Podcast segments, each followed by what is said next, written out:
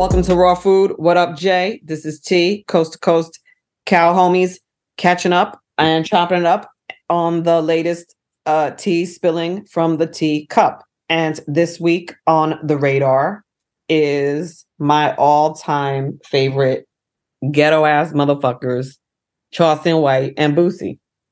Nobody makes me laugh more other than the one and only greatest of all time, Dave Chappelle. Followed by a solid Bill Burr. But nonetheless, these two kill me. And what I do not understand yet again on this episode of Earth, why can't everybody just stay in their lane? So yeah, I've listened to Charleston and Boosie, even though Boosie, at the very least, is a compromised parent, questionable parent, however you want to word that. But guess what? I ain't going to that nigga for parenting advice. Thank you. I go to him for beats, for music, to laugh on Vlad TV interviews. That's what I go to him for. If I want brain surgery, I don't go to Kanye. I go to Kanye when I want to dress like a slave and I want to dance. Why is it that we're going to all the wrong people for all the wrong reasons? And why spend any energy freaking out about something they say that is completely out of scope? Expertise, and we're acting like they are important matter, and it deserves a response. Right? How about just ignore when people act stupid? Ignore them. So when Kanye says something about black people wanting to be slaves or Jews, honestly, why can't the public just go? Who gives a shit? He had an opinion. I think he's an idiot. What am I going to have for lunch? Now, when Kanye West gets assigned to the UN. Then I'll have concerns about his opinions and perspectives about the world. When somebody marches him into a hospital surgery room to do my brain surgery, yes, I'm going to raise my hand and have questions. Yes. But when I get to the club dance floor, if Kanye comes on, that's his lane. Why can't we keep him there? Why can't we keep everybody there? If you have never left the block, why do we care what you think about the Middle Eastern conflict? Why should that matter? And guess what? Everybody's entitled to have an opinion. Nobody said you have to follow it. Nobody says it means anything. You just get to have one. Yeah. Why? I don't care. I don't care what anybody says. You know they say wild shit. You know everybody says wild shit. So why react to every wild thing that they say if you disagree with it? That's part of whether you agree, disagree, whether it's personal, not personal. What difference does it make? We all claim to believe in free speech in this country until somebody says something you don't like. The whole purpose of free speech is to protect the people you cannot stand and do not want to hear, short of vitriolic speech, which means speech that incites violence. Why is this complicated? Is this concept beyond the scope of our understanding? I don't think so. Can we stop reacting to every damn thing? Not everything warrants a reaction. Who gives a shit? This one's anti-Semitic. This one hates black people. This one, this. So what? Let him. Until that nigga calls for violence. Right. Until that dude shows up to my house with a hood over their head, a rifle, and a rope and drags my grandmother out and ties her to a tree. What do I care? Or until he tells other people to do it. To show up to my house. Right. As long as you're not hurting me, coming onto my property or hurting anybody I care about. What do I care what your opinion is? Yeah. What difference does it make? Seriously. Speaking of doctors and medical procedures, you had a wild one with your recent doctor's appointment. Yes. Your mom's blind, full-on blind. My mother's blind and old, and we took her to a healthcare facility in the Bronx where they thought, I guess, that they could talk to you any type of way because they think the Bronx of all the boroughs being the most ethnic and one of the more lower socioeconomic boroughs that, people don't know how to advocate for themselves or don't know their rights. But first of all, shout out to Serena Williams for putting it on the radar that even when you have money as a woman of color, you need to advocate for yourself because there is still this nostalgia in the medical community of believing that people of color, Black people, Black women don't feel pain to the same level as other living creatures. And that manifested and played out when Serena Williams had to go to the hospital. Mm-hmm. So in light of that conversation that she brought attention to, I brought my mother to a facility here where they walked a nurse into the room to start prepping her for the visit, and she had to put drops in her eyes. And when I asked her what she was putting the drops in for, the nurse couldn't tell me. And I found that problematic, that a woman who was actually inserting drops into my mother's eyeballs could not tell me what she was inserting the drops for, and rather said to me, "What did the doctor tell you when you came here 3 months ago and set up this appointment?" And I lost it. I was like, what difference does it make what the doctor told me 3 months ago? I'm asking you in present time what you're doing. What is the procedure for today? Re-explain it to me. Maybe I forgot. Maybe I didn't understand. Like, what are you directing me to a brochure for? Right. Context, you're seeing about like 9 different doctors that are all doing different procedures on different parts of your mom's eyes. Yes, because eye doctors specialize in different parts of the eye, the cornea, the retina, all the different parts. And you were there for a procedure, and this nurse was doing something to prep for that procedure. Optic nerve, right. To know. Yeah, like what are we doing today, ladies? Remind me what we're doing today. And it turned out. Shouldn't that be on a chart? Right. Like, shouldn't it be on a clipboard? Don't you have a notepad? Isn't there a Post-it? Isn't there some like spark notes on what you're doing in this visit? And as I was questioning her and she was like stuttering, another nurse walked in and asked me what was the problem. And I said, well, the problem is you have a nurse working on my mother who can't explain the procedure that we're about to do. And then that nurse proceeded to tell me that the original nurse, it was her first day on the job. So then I really questioned that and said, if it's her first day on the job, then why is she the one putting this stuff into my mother's eyes instead of you, while she's observing you or working under your supervision, because you weren't in the room when this was happening? And then the doctor walked in the middle of that conversation ensuing, who was 2 hours late at this point, because the appointment was at 9. She walked in at 11. No apology, no acknowledgement, nothing. I mean, people work and they're bringing their parents to the doctors and you're sitting there for 2, 3, 4 hours. I don't understand that, especially when the appointment is between 8 a.m. when the hospital opens and 10. How are you behind 2 hours and you've only been open an hour? Good question. So it's just basically a lack of respect. And I checked the nurses and shut down in silence completely when this doctor finally walked in. And for some reason, she had a reaction to me not worshiping the ground she walked on and said that my silence was creating an unsafe environment for her.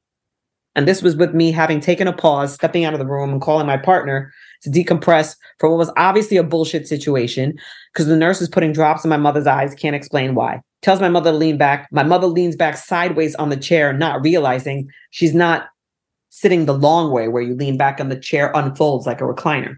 So she was sideways. Yeah, because she's blind. She doesn't know. So when you tell her to lean back, she just leans straight back. Right. And the nurse didn't know that my mother was blind, which tells me she didn't even read the file.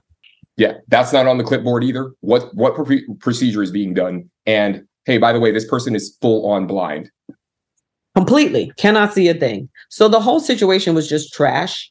And then at the end of it all, the white doctor who walked in said that my silence was unnerving her and that she was like, I'm not even going to work on this client anymore. So I demanded that the office manager come out and speak to me, who I had witnessed earlier that day actually getting disrespected by her own staff as she was trying to give them guidance on how to interact with the public. Whole situation. Go into detail about that real quick.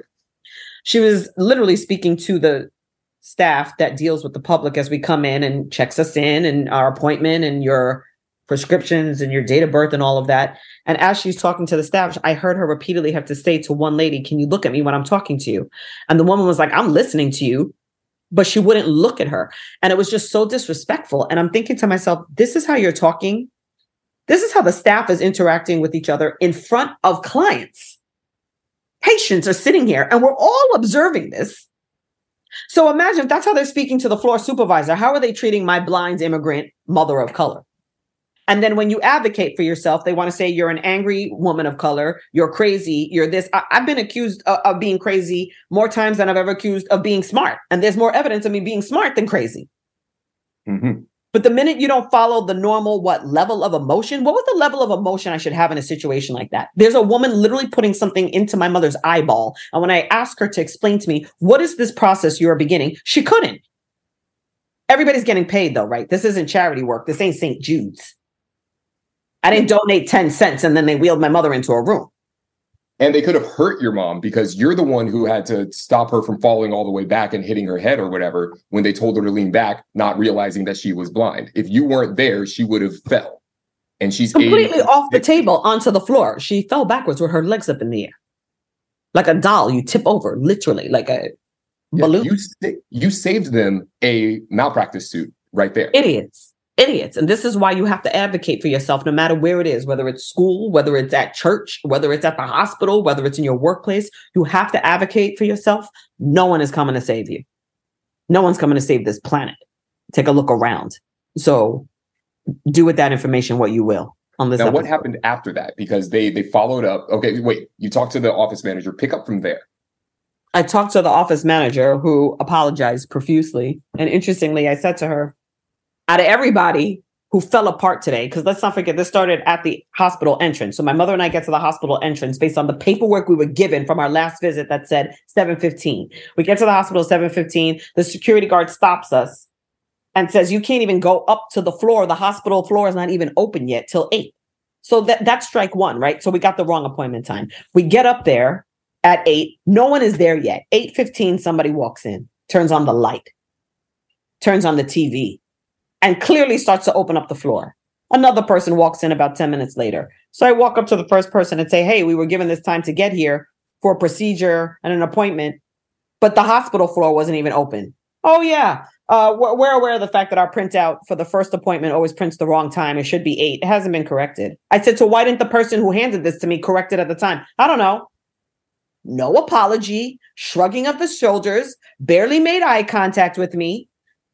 I go back, I sit down. We wait an hour and a half before they call us into the room where this nurse who knows nothing about my mother's case begins to work on her. So this occurred between 7:15 and 11 a.m. just for me to walk out of those hospital doors with my mother having accomplished nothing. Yes, because this doctor refused care. And at the end of it all, refused care to my mother because my silence, quote, made her feel unsafe, even though there was at least one or two other nurses in the room the whole time. Right. Two other nurses in the room with your mom and this doctor. You sat down on a chair in the corner and just didn't say anything. Right. And then I found her so annoying because she kept looking at me and saying, your attitude is making me uncomfortable. I don't understand why you're so angry. And at one point I said to her, why do you keep looking at me at all? Your focus should be the patient. So since I distract you, I'm going to step out of the room. And I left. I came back in 10 minutes later, 5 minutes into that, barely even looking at me. She's like, your anger is off-putting to me and making me feel unsafe. So I'm not going to continue working with this patient right now. And gets up and walks out of the room. At which point I took my mother, walked out of the room and demanded to speak to an office manager who apologized to me. And as I said, was the only person who apologized. And yet she was the only person who didn't do anything wrong the whole day. Mm-hmm. When I broached the topic of the wrong appointment time with the second nurse, her response to me was, well, I don't owe you an apology. I'm not the one who makes the schedules. This is how people talk to people of color. I'll tell you this much. If I was a Swedish woman with a pearl necklace standing there with an American Express card and a Louis bag in my hand, she wouldn't talk to me like that. And she certainly wouldn't talk to my mother like that. You talk to me like that in front of my mother? But as usual, I'm crazy. Yeah. I'm always the crazy one, but that's okay. I'd rather be crazy than weak. Total apathy, total apathy. Nobody cares. There's an apathy. No one has any diligence. Nobody has any integrity. Nobody has any pride in their work, what they put their name to, their career, their craft. So few people value the work that they do and the representation that they're bringing. If I owned that hospital and observed all of that happened that day, I would have fired everybody. Everybody. You're running a business. This is a hospital business. You're in the care business. Yeah, this is a for-profit hospital. Right. You're doing me a favor. Trash. Fuck this planet. You know what? Bring it on, World War III. Maybe this is what we need. Maybe what we need is for us to the whole planet, to have a flood and just start over because we're acting like idiots. Bring on the invasion or something. Bring on the invasion. Where is the mothership? Yeah. Because everything we do on this planet contradicts everything we know about this planet. And your experience isn't unique. No, it's not. It's a microcosm of what we see all the time. And healthcare work is very special work. It's very dignified work. You would think people would have enough pride in that to, even if they don't personally owe you an apology, apologize on behalf of the team. Because if you're putting the patient first, this is clearly not the experience you want this patient to have. But you don't care about the reputation of this team, this hospital, this floor, whatever group you guys are in. Right, because there's no I in team. And in a world of iPhone, iPad, I can't say I enough. I send you pictures all year long. And look, it's Christmas. I am going to send you more pictures of myself. In this world of self-obsession, are we surprised that nobody thinks like a team? Good luck, Earth, on this episode of Raw Food.